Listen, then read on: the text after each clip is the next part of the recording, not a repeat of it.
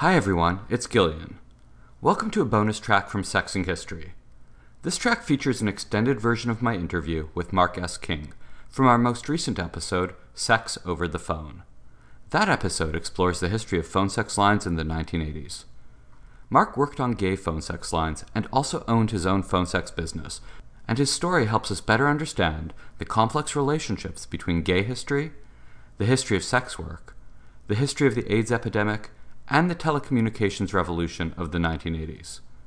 If you want to learn more about Mark S. King's fascinating life, you can purchase his memoir, A Place Like This, on Amazon.com. Now, please enjoy our conversation.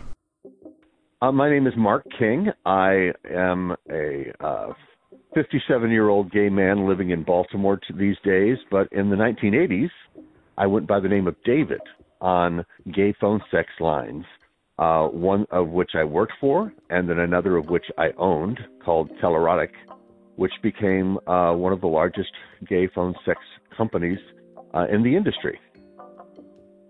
I started as a struggling actor in Los Angeles in the early 80s. I was in Los Angeles trying to make it as an actor, and I started working for a company called Hotline. And uh, I was employed as a caller, what they called a caller. There were customers and there were callers.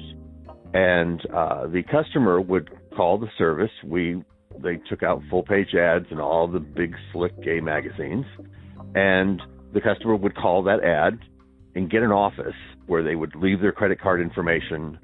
They would check out the credit card and then ask the customer, "What kind of guy do you want to talk to? What are you into?" That sort of thing.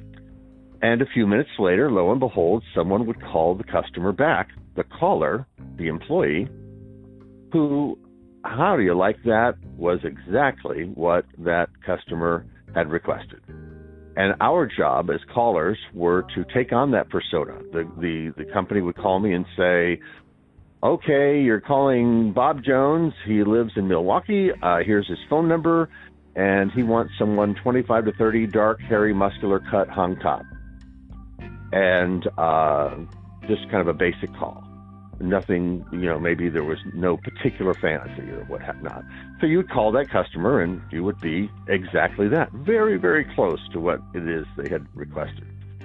Uh, and so my job was to take on that persona, make sure I sounded exactly like what he wanted, make sure I sounded authentic and um, and lead him through some sort of you know fantasy call, and uh, uh, and do a good job of it. Leave him with some sort of preview of coming attractions in terms of something that might capture his imagination, so that he would call back and ask for me, because I wanted. I wanted a, a, a I wanted a request because I got paid more if they called back and said I want to talk to David again so I got more for those. That's that's amazing. Did they offer you training on how to speak with clients?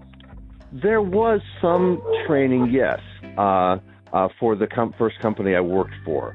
There was a general kind of training where they would first they would they would first of all they'd make sure of, of a few things. A that I was honest and I wasn't going to try to um, exploit the customer by giving him my phone number and saying, "Hey, call me on the side, and I'll charge you less," that sort of thing. And um, wanted to make sure that we weren't into phone sex ourselves, that this was not something we were doing for our own sexual edification, because, um, you know, although you want to convince the customer that you're totally with him and that you're masturbating right along with him, the the fact is is that when we masturbate, our li- our thinking is not exactly linear. you know, we're all over the place. Well, you have to lead this customer through this fantasy, and it has to kind of have a build to it. And you know, you don't want to get too, you know, fucking too fast, right? You want to talk about other things first, you know, so that there's a, a, a build, and there's, you know, and, and so that you get you are manipulating the customer exactly where you want them. You are in control of that call you're going to probably be doing most of the talking. And uh, you want to establish that the customer is naked and ready to go. If he's got his clothes on, then we're going to have to stop and make sure he gets all those clothes off before we go any further. You want to make, you know, so there's there's certain kind of parameters. Make sure the customer's naked, walking through the the a fantasy slowly but assuredly. And then if he doesn't hang up as soon as he gets off, then give him a little preview of coming attractions or some pillow talk so that he'll call back and request you. Did the conversations ever veer towards the non-sexual? Yes, I, they did. Uh, it was, I would say that about half of the customers would hang up. Um, soon after after they got off, or maybe even right away. You know, um, shame or panic or what not may have set in, and they would hang up. But some of them would stick around a little bit, and of course, it would sound as if that I had gotten on, that I had had an orgasm as well. You know, with them. You know, and so I, you know, I was, uh, uh, I was, you know. Uh, very good at faking it, uh, faking all of it, actually, uh, and and that was kind of the whole point. You're faking all of it. You're faking who you are, what your background is, how well you are hung, what you are into sexually, you're faking it all. But it's very interesting because as a struggling actor in California at the time, this wasn't, there was no, what's interesting about that dynamic with a customer is they have to believe it's real.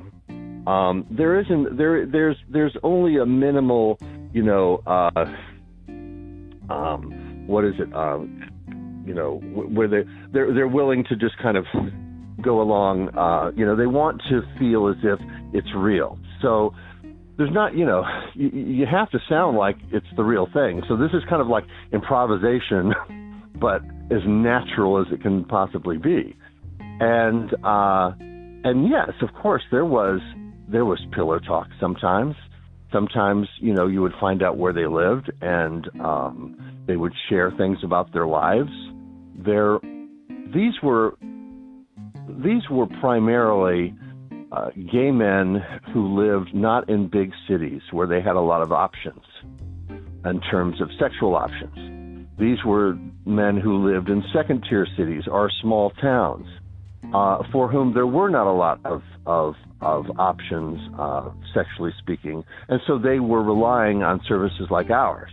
Now, of course, it's also true that as my as you know I worked for one company for a while. Turns out I was really good at it, so I opened my own called Telerotic, and uh, um, and, and most of our customers came from small towns where they were you know relying on us, and of course as AIDS came you know appeared on the horizon and became more and more of a threat more and more people were. Li- I, I think that that certainly played a role in the popularity of of those phone sex companies at the time. Can you tell me how you reached these customers in small towns? How did they hear about you? We um, uh, we had, uh, of course, you know, the technology, of course, was so, you know, primitive at the time. This was before uh, th- this was before Grindr and hookup apps on your phone. This was before chat rooms on um, AOL. This was before, par- you know, uh, party 976, you know, party lines. This was before all of that. This was simply an 800 number people called, used a credit card. It cost $45 to speak to somebody. And those calls lasted an average of about 13 minutes. It was not cheap and uh, we advertised through full page glossy ads in all of the big gay uh, slick publications. You know, all of the slick, you know, uh, nudie publications. You know, call us. Uh, you know, uh, explicit live calls. You know, uh, enormous stable of men of every kind to talk to. You know, and they figured, well, we're talking. You know, I, I think that there was a certain suspension of disbelief because they were calling Los Angeles, and it seemed, I don't know, believable to them that maybe they would have, you know, a uh, blonde bodybuilding surfer dude with an enormous penis who was a top uh, to talk to. Why not? It's Los Angeles. That, that that's amazing. Do you remember the first call you ever did? I remember the first, I guess, few that I ever did. I was very nervous about it and um, uh, and and of course I had you know I had a lot to learn about kind of being in control and all of that. um, it was uh, it was a little nerve wracking because you know you want to you want to come off as this sexual you know uh, you know Superman sort of guy that is just too good to be believed, and so I learned early on I had to have lots of details, lots of salient details about uh, why I was built so magnificently and my part-time job as a volunteer firefighter or the fact that I just retired from the minor leagues baseball, you know, whatever all of those details were that had to be kind of tossed out in a casual way. Um, um, uh, oh, you you don't believe that I have a 10-inch dick? You should see my brothers because I'm not the biggest one. You know, whatever I could throw out there that seemed to be kind of just enough detail to be convincing. How did it make you feel when you were doing these first calls? I I I saw it as a sport of it. I was very young. I was in my early 20s. Um, I because I was a trained actor, I did have a lot of variety in my voice. I could be a leather guy. I could be a I could be a very butch, you know, southern guy. Um, and uh, and David almost always had a low voice, and it, there's always a little kind of southern lilt to it. There's something about that that guys responded to. But I could also be a young surfer dude and a uh, you know you know so there there would be a lot of variety in any given evening of doing you know calls. Um, how did it make me feel? It it was sporting. It was all in good fun. It didn't bother me one way or another. I just wanted to do a good job, do it quickly, and then do another call because uh, I was getting paid five dollars a call or eight dollars a call if they requested me. Uh, and and before very long, I was being requested a lot, and that's why I eventually opened up my own company after working for the first one because I was doing one request after another of people asking for David, and David was different for whoever it was that called. I had a Rolodex file of all of my customers. And if John Smith called and requested David, I would look in my Rolodex and go, oh, John Smith. Okay, for John Smith, I am a 32 year old ex minor league baseball player, hairy chested, hung top. Oh, and the last time I talked to John Smith, um, we had sex on the beach. We talked about sex on the beach. Oh, and I told him the last call that I was going to try to have sex with my trainer and I would let him know about how that went. Okay. That's who I am for John Smith. So I called the guy back. Hey, it's David. How you doing? Hi. Oh, yeah. I had a, yeah, I finally hooked up with my trainer. Let me tell you all about it.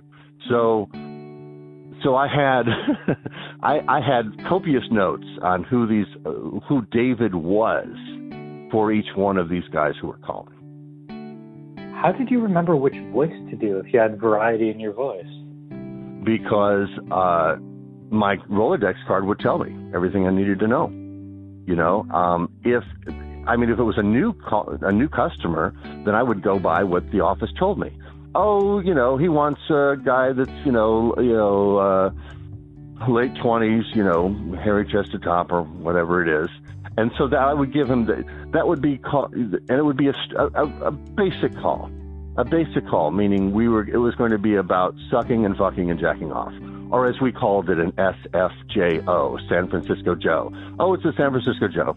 That's just a regular call, and uh, no particular fantasy, no no particular you know nothing nothing out of the ordinary. So they would get they would get you know all my greatest hits, David's basic kind of walk through a basic you know sexual experience and um, and so it was easy to keep track because I, I if I had talked to them before, I had notes.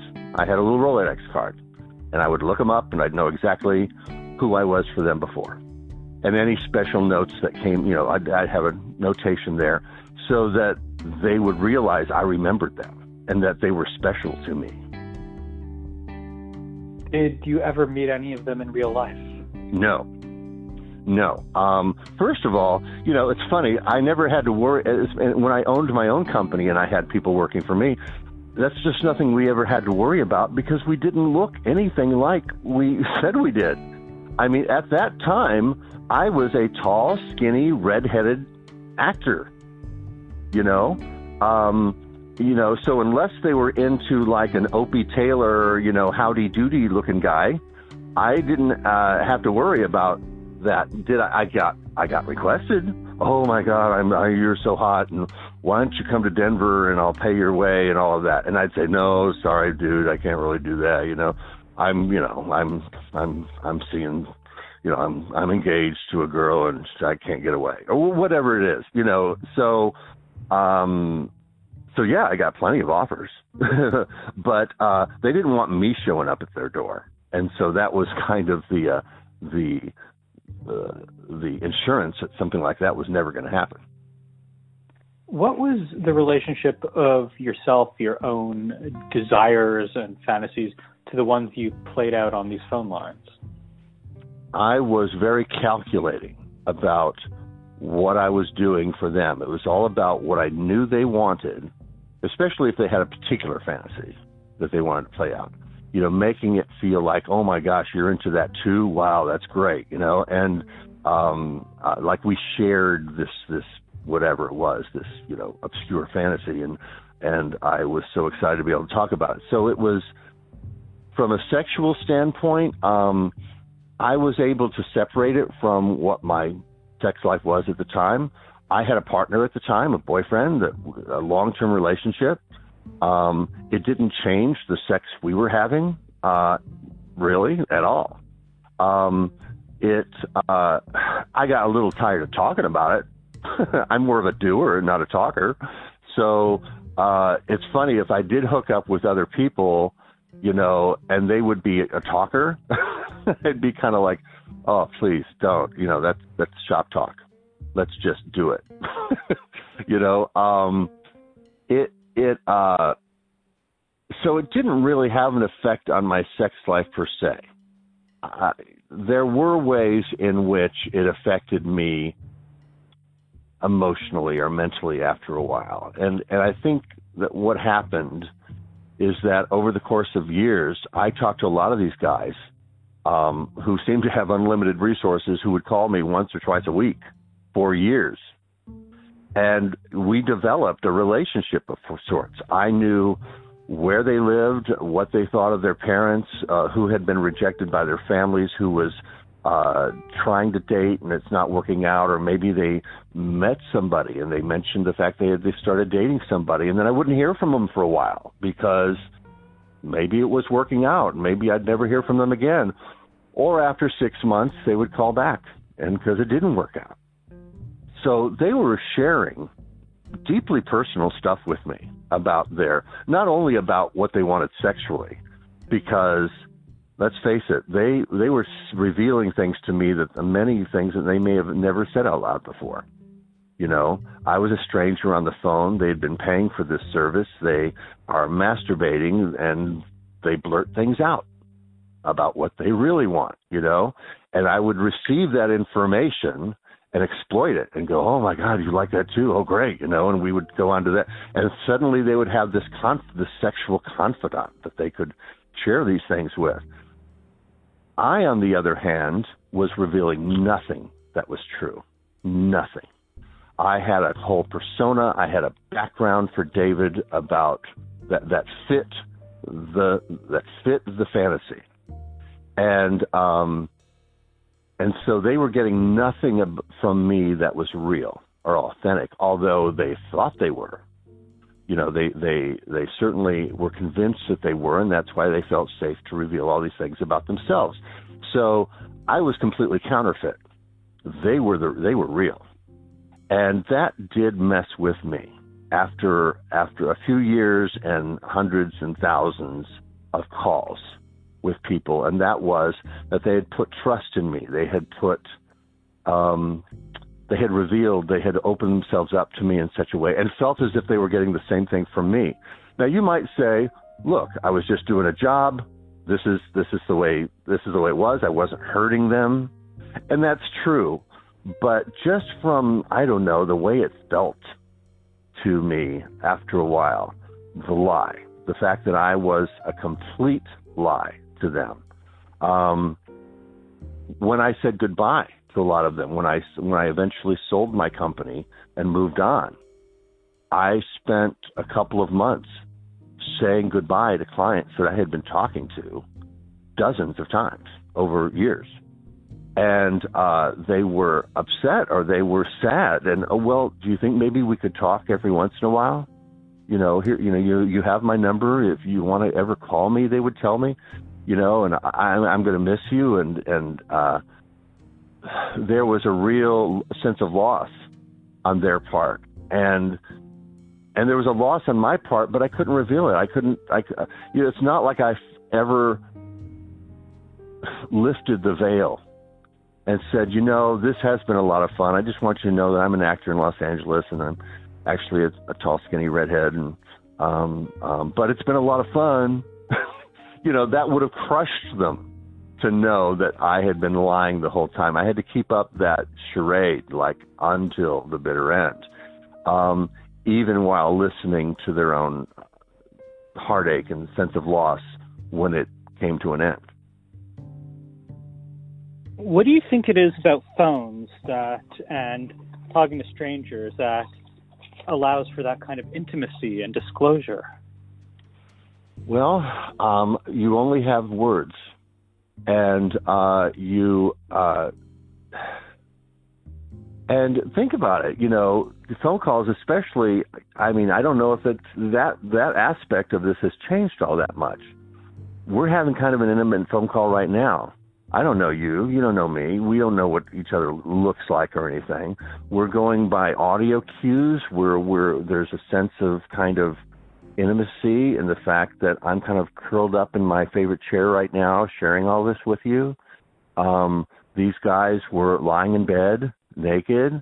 Maybe we had already had the sex talk and that part was done, and now they were just talking a little bit about life, you know. And uh, I would allow time for that if it felt if it felt like that it was important because it would make them call back again. See, I was I was a I was quite a um, formidable young man in terms of ex- exploiting these um, relationships.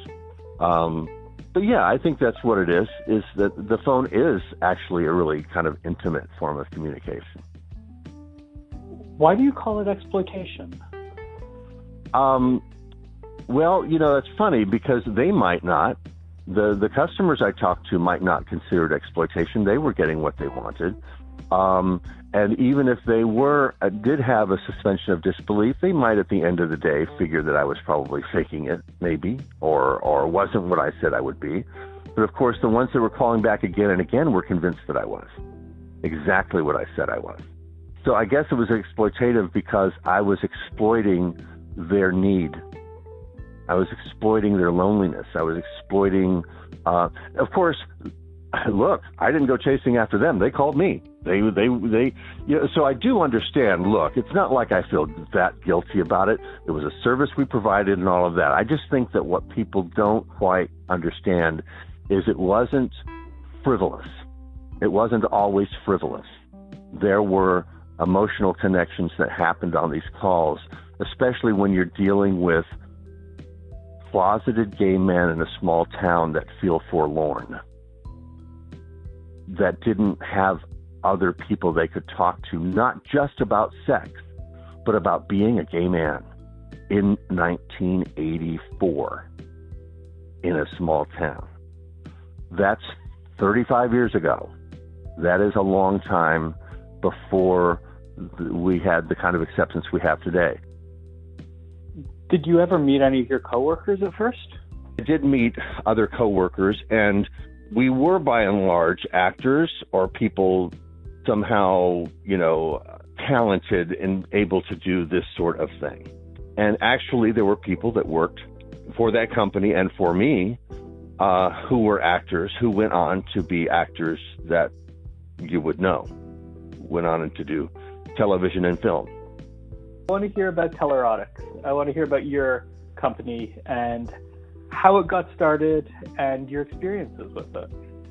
I, I think I had one other, one or two other employees. I did almost all the calls myself to begin with because I didn't have to pay somebody else to do them. But that meant a lot of hours um, chained to the house, basically, so that uh, we could do it. I would often be the person that answered the phone and took the order in my regular voice, and then uh, would be the and then would call that customer back as David as my online my my phone persona, and they would never know the difference. Sometimes that customer would request David over the course of a long time and talk to David several times, and then they would call the office once and say, you know, I'd like to try somebody else. Just you know, who else you got? And I might not have another caller available, so I would call them back as Steve with a completely different voice, completely different persona. And they would say, "Oh my God, you're so great!" And they would call back and start asking for Steve. They would like, start, you know, they they would be unfaithful to David for a while and start talking to Steve. Sometimes there would be elaborate fantasies, and they, they they would say, "Well, I want, I have this fantasy about, you know, fill in the blank, whatever, you know." that I'm on the beach in a foreign country and somebody approaches me and we have sex on the beach, whatever it is. I mean, most of them were harmless enough. Um, um, sometimes they were taboo fantasies that uh, were things that uh, you certainly wouldn't want to be doing in real life. And we we were very careful about that. We were like, okay, if this is just weird and kinky and weird, that's okay. But if this is discussing something illegal or uh, something traumatic or something that is uh, abusive, we're not going to do it. You know, we, we even though we're just talking about it, no thanks. We're not we're, we're not going to do that. Um, it, it sounds like you got those kinds of calls. Yes, we did. I we would we would. Um, uh, and sometimes it was uh, skating on a line where I wasn't sure is this bad? Is this wrong? I'm not even sure. You know, like, you know, there was a person that wanted an older, uh, an older daddy type. And so I'm doing my older daddy thing, and suddenly he's starting to talk like he is my little girl. okay, well, let's unpack that. Is that bad if he's taking on the role of a little girl, that that's what's coming up for him? What does that make me? And is that cool? I'm not sure. I don't think so. So there were kind of moral ambiguities there, are not so ambi- ambiguous. Um, there were also people that called who were well known. We had customers who had famous names on their credit card. Um, we had a customer who who was famous. You know, I was a theater I, I was a theater major. You know, I, I did theater growing up, and there was a playwright growing up that I uh, idolized, that I adored. This playwright that had um, very strange uh, plays that that were very strange and avant-garde at the time, and he became a customer of ours. I just fell out of my chair the first time that he called, and I realized, oh my God, it's so and so. And I forget what he requested. I know what he requested. He didn't care what the person looked like. He just wanted them to be creative. I'm like, oh my God, my my playwright literary idol wants someone creative. I'm so I'm so I was so intimidated, but I had to do the call. I had to do it because I wanted to be the one to talk to him. Um, did you feel, and, did you uh, feel like you were auditioning? Yes, I did. I felt like I, I wanted to say, oh, and by the way, Mr. So and so, I, I admire your work so much. but I did not. I did not. What what kind of calls did you like having? Um, there were a lot of sweet, very sweet, um, very kind people that I talked to over time, and um, who uh, were isolated and really, there were some older gentlemen that I talked to that I don't believe were capable of sex. And it's funny, they would fake it right along with me. But they were much more interested in having the pillar talk and talking about our lives. And they would share about, my, they would ask me questions about my life. And they just wanted somebody to talk to.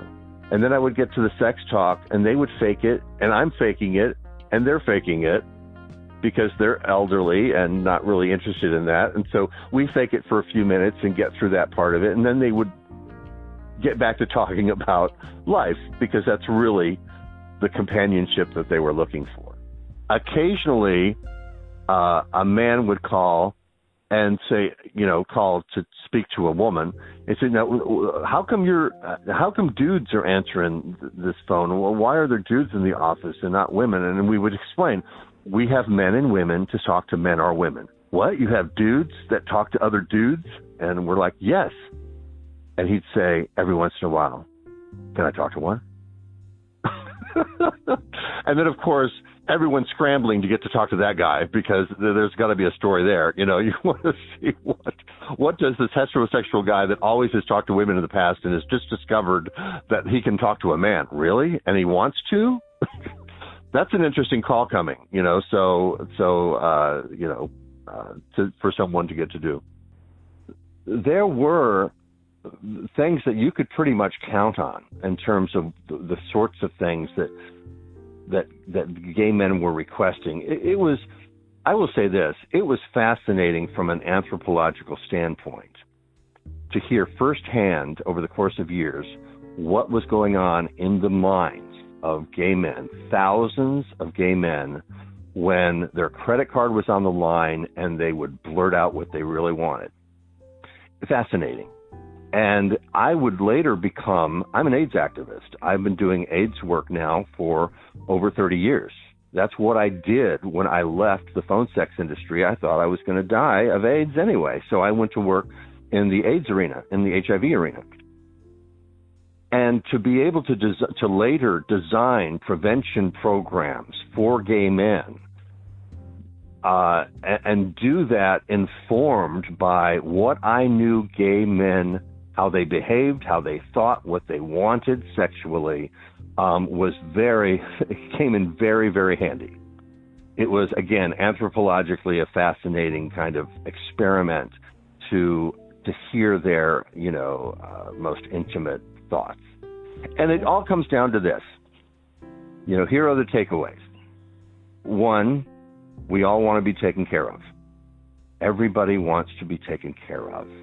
It doesn't matter how masculine you are, how big you are, how you know how you present. Chances are you want someone more masculine, bigger, and more able to take care of you. And from a sexual standpoint, that manifests itself in a top. 95% of the guys that called me wanted a top, wanted someone to fuck them. And uh, I believe that is not simply because everybody wants to bottom. I don't think that that's true. I don't think that that's actually the actual percentage.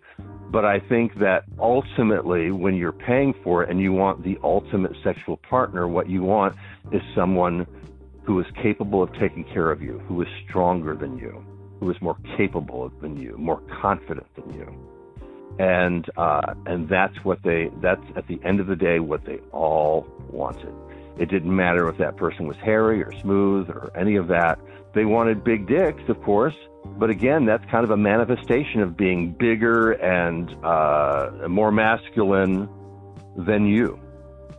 That's what they wanted. Wow, wow.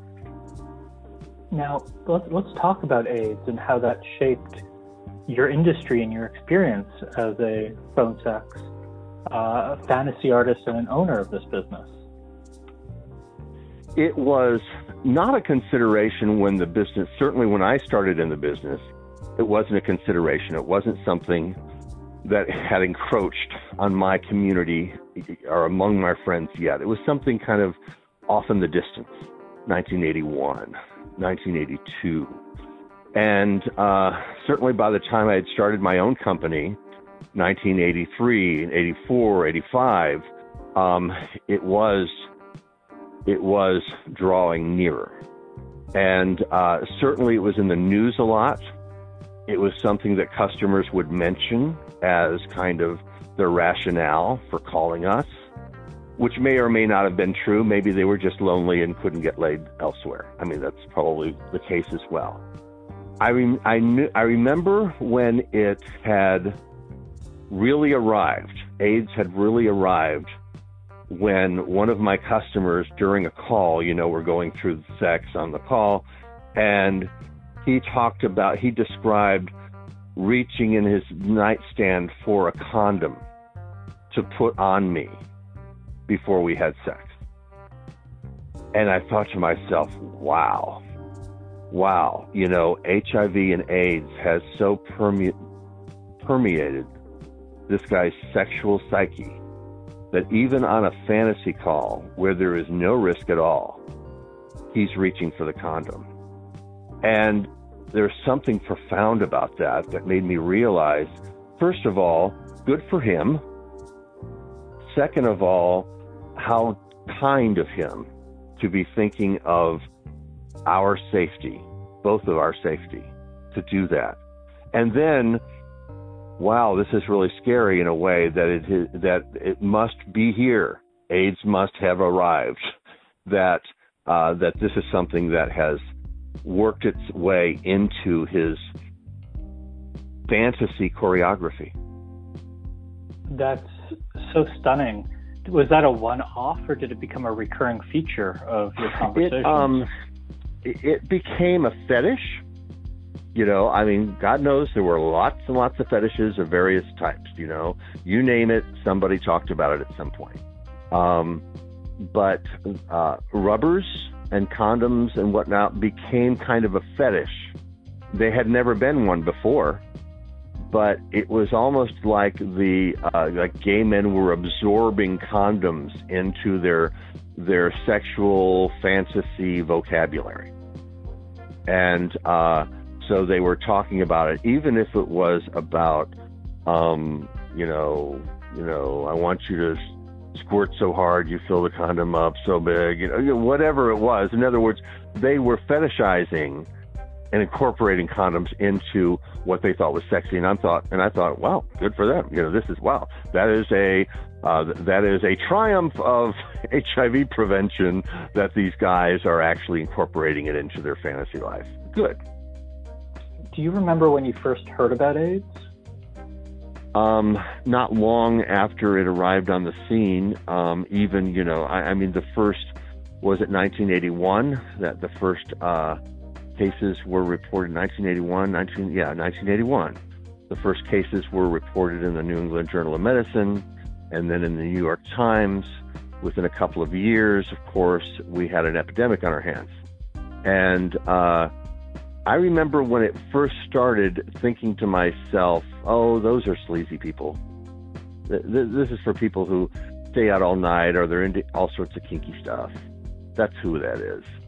Um, you know, doing what I could to to separate out from the coming storm, and uh, and of course, you know, uh, it wasn't long before it was clear that no, this is something that is um, threatening all of us, everybody. And um, as that became to be more be, be more clear, at first it was like, oh, well, okay, well, it's a good business model. I guess people will call us more because of AIDS. Well, that might that might have been true, as cynical as it was. Um, but for me as a human being, and my sense of altruism, I did have one. I, I, I wasn't just this guy making a buck off of people's fantasies.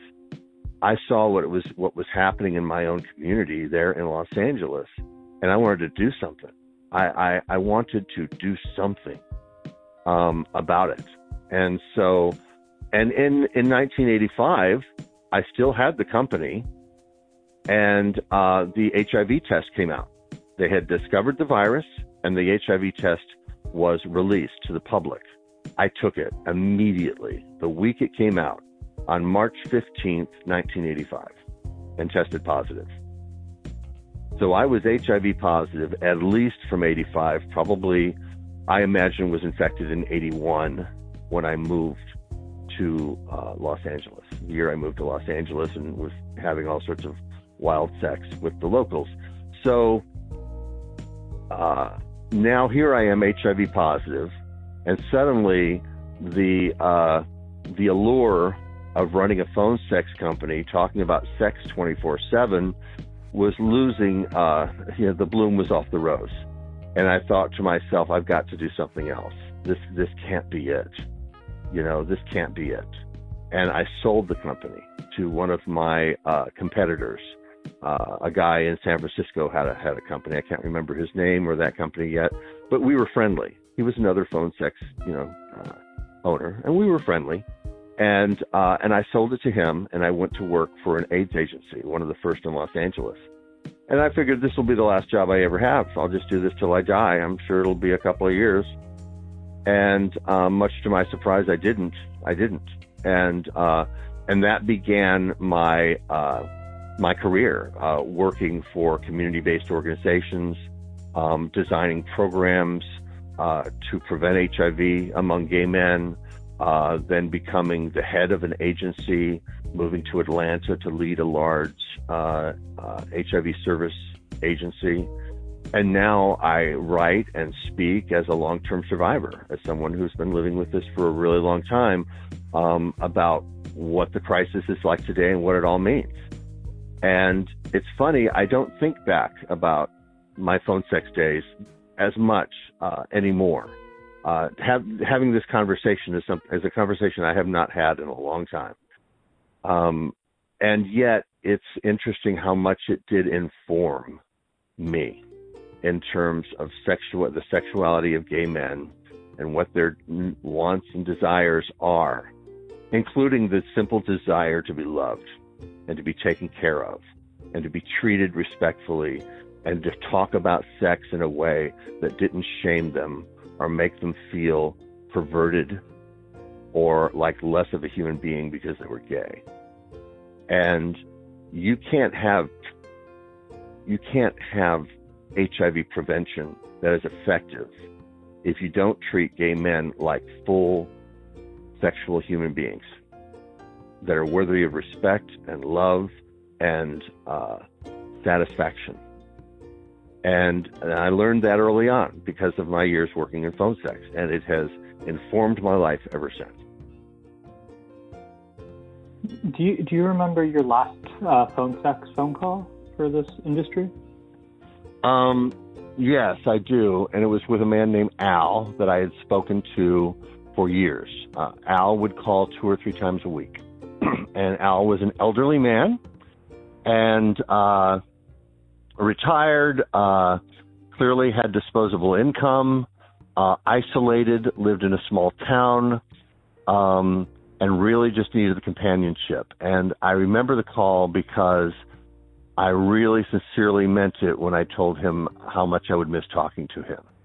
Because even though I was David, even though I was this phone sex persona that he had always gotten used to, he he he touched me because he was a kind older man that that needed uh, companionship and reassurance and uh, affection, and um, and wanted just to hear about my life, and was delighted in the fact that I remembered him and that we had private jokes between us and all of those sorts of things. And I remember our last phone call together because he wanted very much to continue talking to me. I was selling the company, I was packing it away, and handing it off to my competitor that I had sold it to.